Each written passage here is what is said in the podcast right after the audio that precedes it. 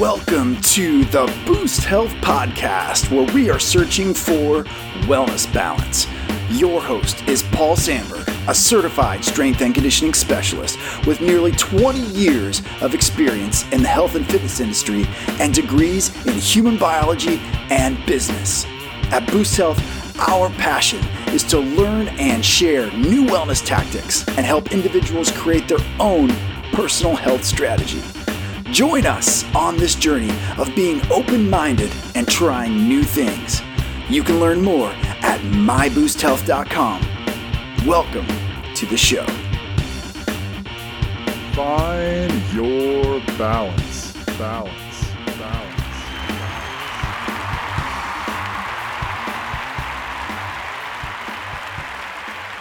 Find your balance.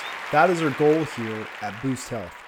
Welcome to episode number 54 of the Boost Health podcast. Today's show features a special focus on sleep, stress, productivity, and routine, and how we can reset our feedback loop in these.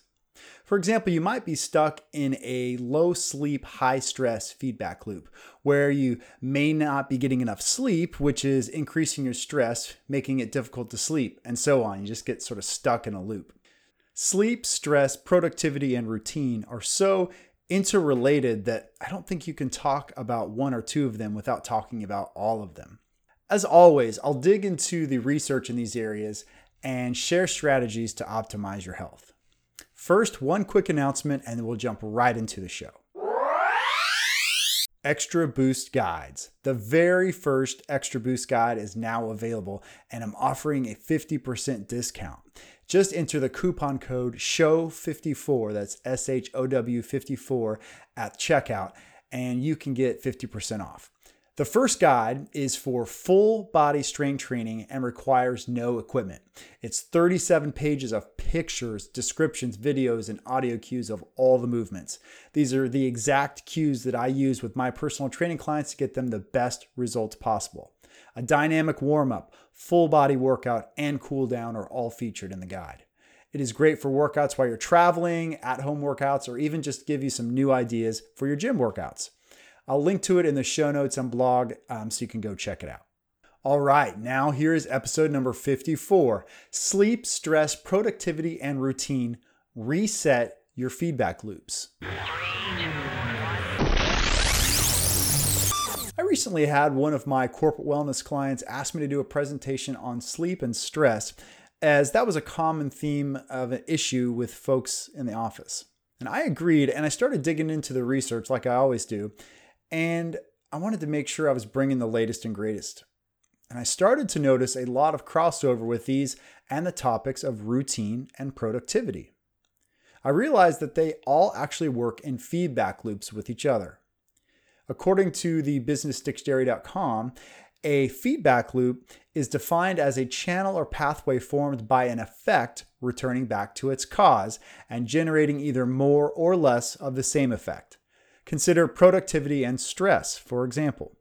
Good productivity generates lower stress, which generates more productivity, and so on and so on. This would obviously be a good feedback loop to be stuck in, but you can also get stuck in a poor feedback loop. Using productivity and stress again, you could have a high amount of stress, which would cause you low productivity, which in turn would cause you more stress, and so on. Interestingly, you can apply this type of better makes better and worse makes worse feedback loop to any arrangement of the topics of sleep, stress, productivity, and routine. With this in mind, I will cover the latest and greatest research in all of the topics with regards to your health. And as we go through each, you'll notice the common ground and why getting each area under control can prevent a domino effect in other areas. Let's talk about sleep first. Even as we're learning more and more about the importance of sleep on overall health and longevity, it seems to still be grossly underestimated by folks. I get lots of giggles when I say my bedtime is 8:30. But why is that? Why is it silly or uncool to go to bed early? Nobody laughs when I say I wake up at 5 a.m. That's tough. That's cool to get up early. I think we need to remove this shame about going to bed early and getting enough sleep. The old saying, I will sleep when I'm dead, is kind of similar to the old Marlboro Man cowboy ads, in my opinion. We used to think that they were tough and cool, but now realize they're killing us. Sleep is important. Sleep is cool. And as we will discuss, more quality sleep will actually make you live longer. Before we dive into all the amazing research on sleep in an effort to inspire you to sleep more, it's good to know exactly how our sleep system works. Uh, and there's two major systems in our body that cause sleepiness it's the homeostatic system and the circadian system. First, the homeostatic system works pretty simply on the longer that you're awake, the more sleepy that you're going to get. Your brain has this chemical called adenosine that it builds up that makes you sleepy the longer you go without sleep. Basically, being awake longer creates a drive to get more sleep and get more balance into your system. It should be noted that caffeine actually temporarily blocks adenosine, that chemical that builds up that makes you sleepy, hence the lack of sleepiness when you drink coffee. Also, exercise increases adenosine. As many of you know, I recommend getting some sort of exercise daily, and now we can add good sleep quality to the list of reasons why. The circadian system works with the day's sun night cycle and is linked with our biological rhythm. Biological clocks are part of this circadian system as our innate timing device. These clocks are found in nearly every tissue and organ in our bodies for regulating timing and rhythm. All of these individual clocks are managed by one master clock in our brain, which is basically a big group of about 20,000 neurons. The main cue for influence of our circadian rhythm is light. When the master clock perceives light, through the biological clock, it will tell the brain to make more melatonin, which is a hormone that makes you sleepy. You've probably heard of folks supplementing with melatonin to help them get sleepy. We are like plants. Dr. Chris Winter wrote an excellent book on sleep called The Sleep Solution. I'll link to it in the show notes and blog. If you struggle with sleep duration or sleep quality, it can be a fantastic resource. In the book, he talks about a study on flowers, light, and rhythms. You see, we aren't the only creatures that have circadian rhythms. Most living things have circadian rhythms, even down to the microbe level. The study looked at how flowers would respond in a greenhouse with controlled light. When the flowers were on a 12 hours of light, 12 hours of dark cycle, they thrived. However, when the flowers were put to random timing of light and darkness, they died. Even if the total light they were given was totally equal up to 12 hours, they still died.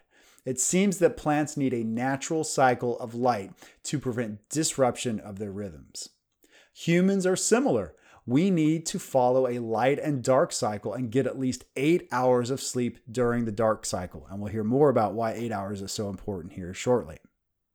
Now let's talk about sleep stages really quick. I think it's important to have a rough idea of how these work so that you understand that it's not really just about switching off your brain at night and going to sleep. There's a lot of stuff that's happening.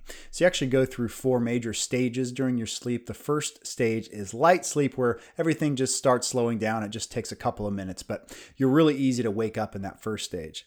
The second stage is light sleep again, where the system slow down even more, and now your body temperature starts to drop and eye movements stop, and you actually spend most of your sleep time there. I remember when I first started evaluating my sleeping stages uh, with my sleeping app. I was really frustrated that I was spending so much time in light sleep and not more time in deep sleep. But as I learned in these stages, that you actually spend most of your time in the light sleep cycle. So that's not unusual. Stage three is deep sleep, and we actually need this stage to feel the most refreshed. And it's longer in the first half of your sleep.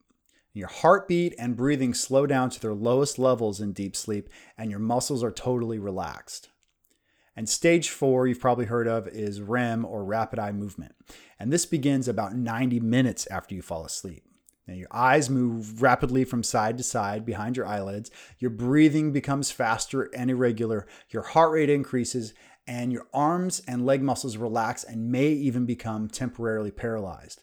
Most of your dreaming is done here, and you have less REM with age the older you get. And I'm actually going to share a screenshot of my sleep uh, cycle in the show notes and blog if you want to check it out. Now, one thing that's interesting to me is that you go through these stages in cycles. It's not like you just flip a switch and go one, two, three, four, and then you wake up again. You go through these different stages several times. So that's why it's important to understand if you have interrupted sleep or if you have a short sleep duration, you're not making it through these cycles properly, which can affect your overall quality of your sleep. Okay, now some sleep research, hopefully to get you inspired to sleep a little bit more and make sure your sleep quality is good. If you're not interested in all the research and just want the bottom line, then basically just make sure you get eight hours of high quality sleep every night and you'll be fine. For those of you that aren't convinced that getting good quality sleep is important, or if you just want to reinforce your already good sleeping habits, then we'll go ahead and dig into the research. So, Matthew Walker, he's the professor of neuroscience and psychology at the University of California, Berkeley, he recently did a TED talk on sleep and he brought forward some really interesting studies. He noted that the deep sleep stage seems to be where we move memories from short term to long term storage. It seems that making sure you spend enough time in deep sleep is super important from a cognitive standpoint. He also mentioned some alarming information on lack of sleep correlated with increased disease, including a higher chance of several types of cancer and also a 70% reduction in your immune cell activity when you're only getting four hours of sleep. Dr. Chris Winter makes a good case in the Sleep Solution book that sleep isn't just simply flipping a switch off on our bodies, but rather it's the series of amazing and critical processes that are taking place in every system of our body. He discusses how the glymphatic system in our brains actually helps us remove waste, and this works best while we're sleeping. One of the key waste products is a protein called amyloid beta, which accumulates in the brains of Alzheimer's patients. Low sleep duration and low sleep quality can impair the ability to get rid of toxic waste that builds up in your brain during the day. An interesting note was that this waste removal seems to work best when you sleep on your sides. So kudos to all those side sleepers out there. Apparently, six hours of sleep doesn't appear to be enough sleep duration. A 2013 study in the Proceedings of the National Academy of Sciences of the United States of America found that participants who were limited to six hours of sleep each night for one week had surprising results in their gene expression. Genes for immunity were completely turned off, and genes associated with tumors, inflammation, and stress were turned on.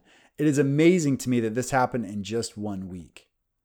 Apparently, seven hours of sleep doesn't seem to be enough sleep duration either. A 2015 study in epidemiology looked at over 1 million Chinese subjects, and they found higher levels of obesity in those subjects that had fewer than seven hours of sleep per night. Even one night of disrupted sleep can cause cellular issues. A 2016 study in brain behavior and immunity found that subjects that had poor sleep, even for just one night, had signs of cellular damage and aging. So, as I said earlier, eight hours appears to be a pretty good minimum for your sleep duration.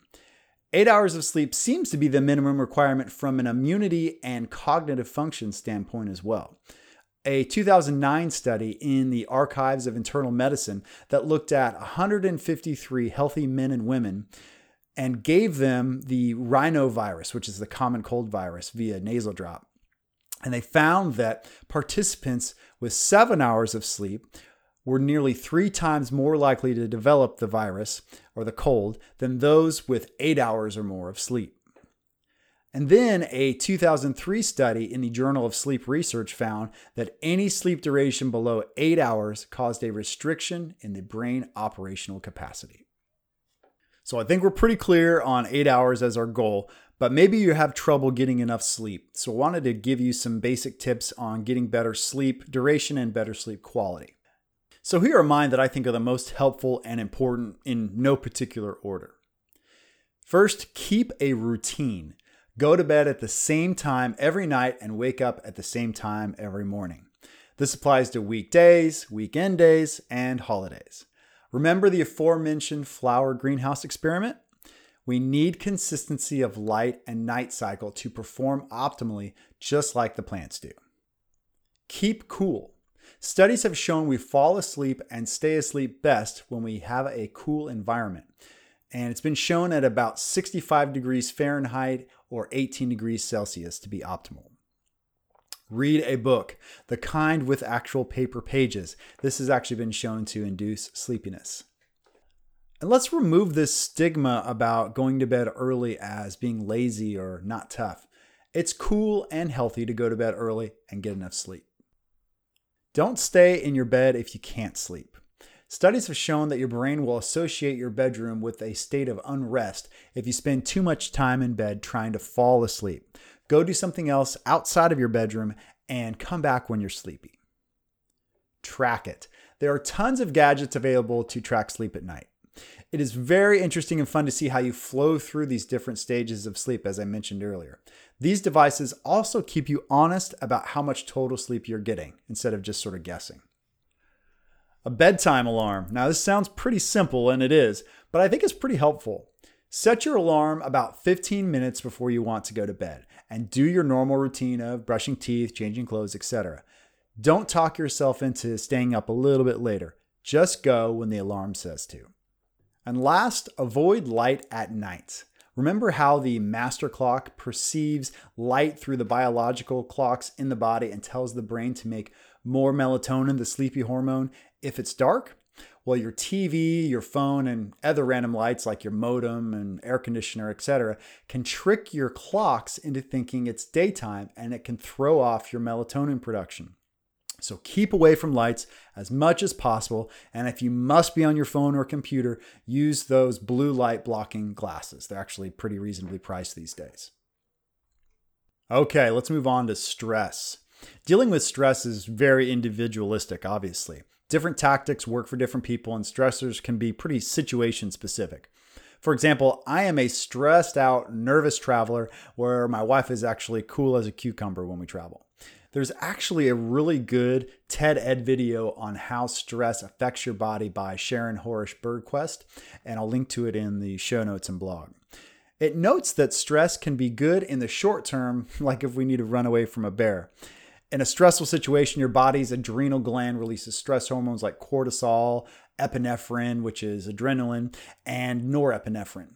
And these cause your heart rate and your blood pressure to increase. These are good tools to help you get away from the bear in the short term, but they're bad if they're activated too often or too long. Over time, chronic stress can cause hypertension. The elevated cortisol levels can cause plaque buildup in your blood vessels. Digestive issues can occur, and visceral fat, the really bad fat that is by your organs, can be increased. On top of all that, chronic stress can harm immune cell function and even shorten your telomeres. Short frayed telomeres are correlated with chronic disease, while long telomeres equal a longer life. So, next, I'm going to share some tactics to help you manage stress.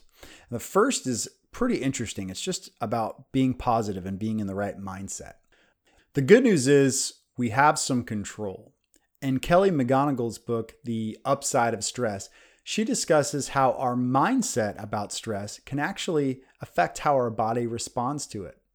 She highlights a whole bunch of really cool studies, but one in particular was interesting to me. It was a 2010 study at Harvard, and it actually showed that blood vessels of participants vasoconstricted or squeezed together less, which is a big sign of stress, um, when they were told that stress symptoms such as increased heart rate and sweat would actually help them perform better on their graduate school exam on top of their body responding better with less vasoconstriction, they actually performed better on the exam as well. It's pretty interesting. And this is all just about mindset.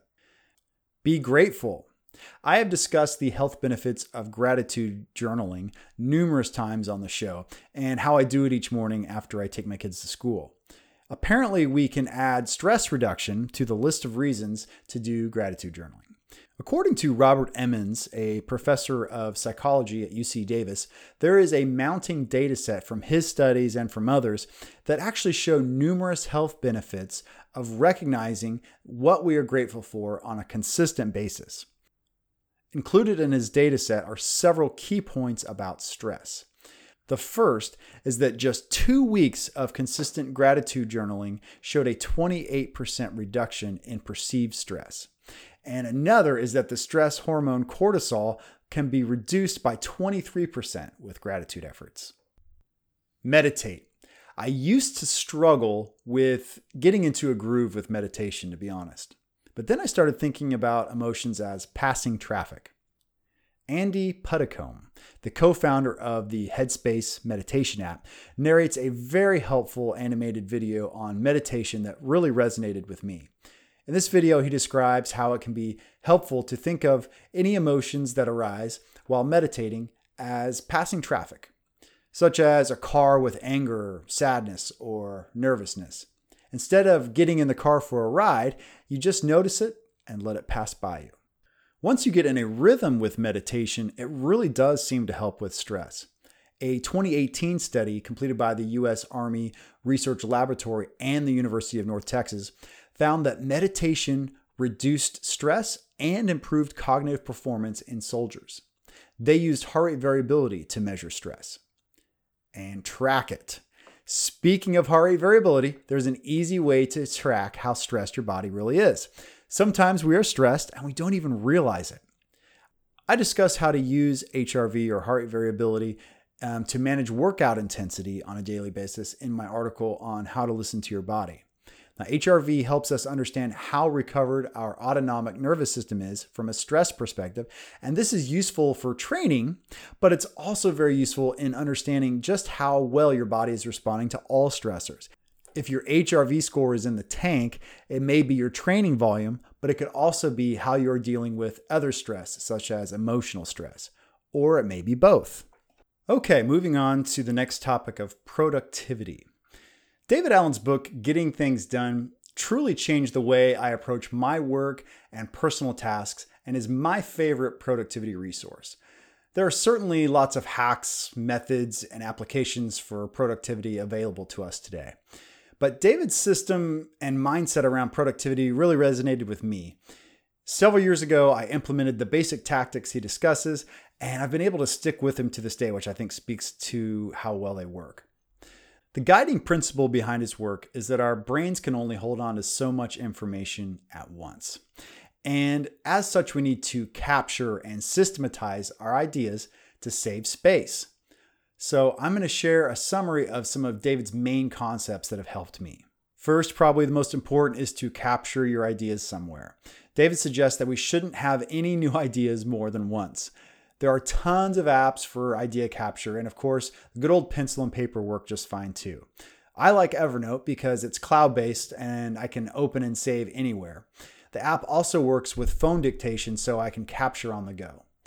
The idea is that if you aren't worried about remembering new ideas or new to dos, then you will have the capacity for creativity and for new opportunities. So just capture everything as you think of it. Next action and due date. Once the ideas are captured, it is time to plug them into some sort of system along with a date that it's due. For example, maybe you captured start presentation for ABC client. When plugging this into your project spreadsheet or whatever system you want to use, you will actually add an action step and a due date to that step. Maybe it would be create slides on stress due on June 5th. For me personally, this takes me from a confused and overwhelmed mode to a much more organized, calm, and productive state.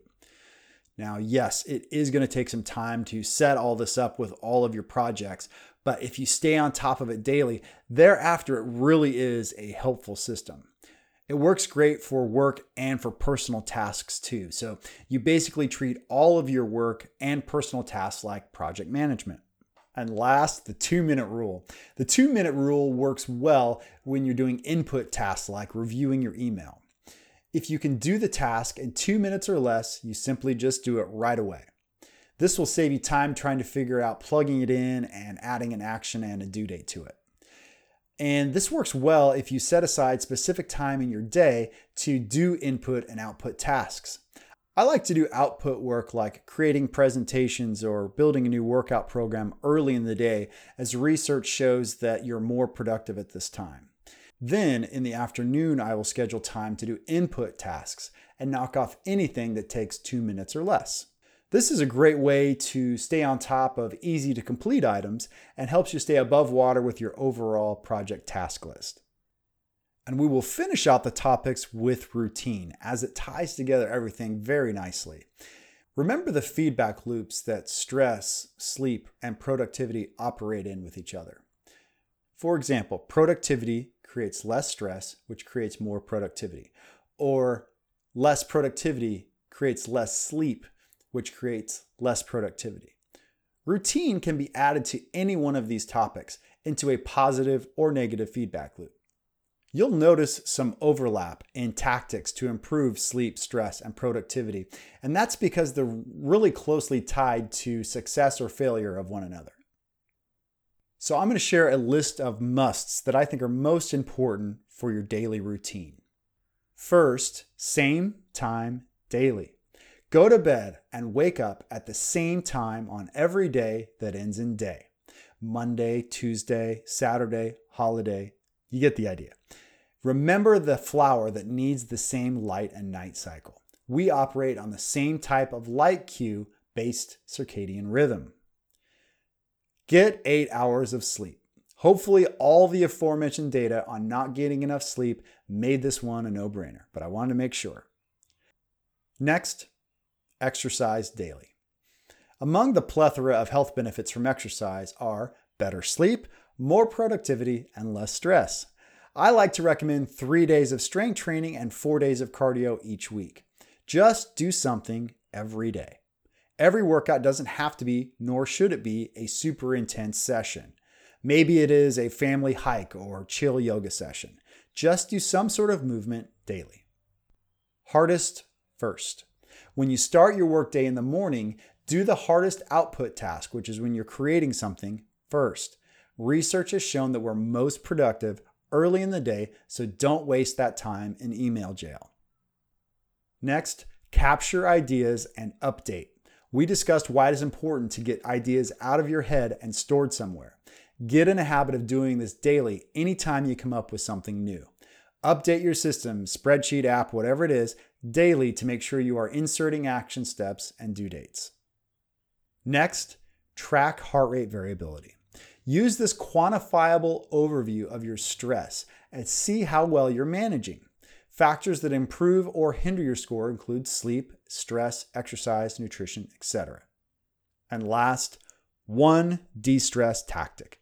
Do at least one de stress strategy daily, such as meditation, gratitude journaling, or exercise, or even better, do all three.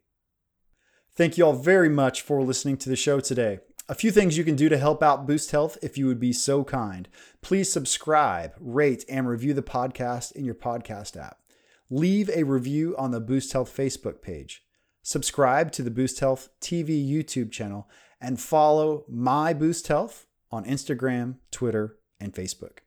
You can also visit the Boost Health website at myboosthealth.com for links to everything, along with more motivation and information. Until next time, this is Paul Sandberg saying goodbye and find your balance.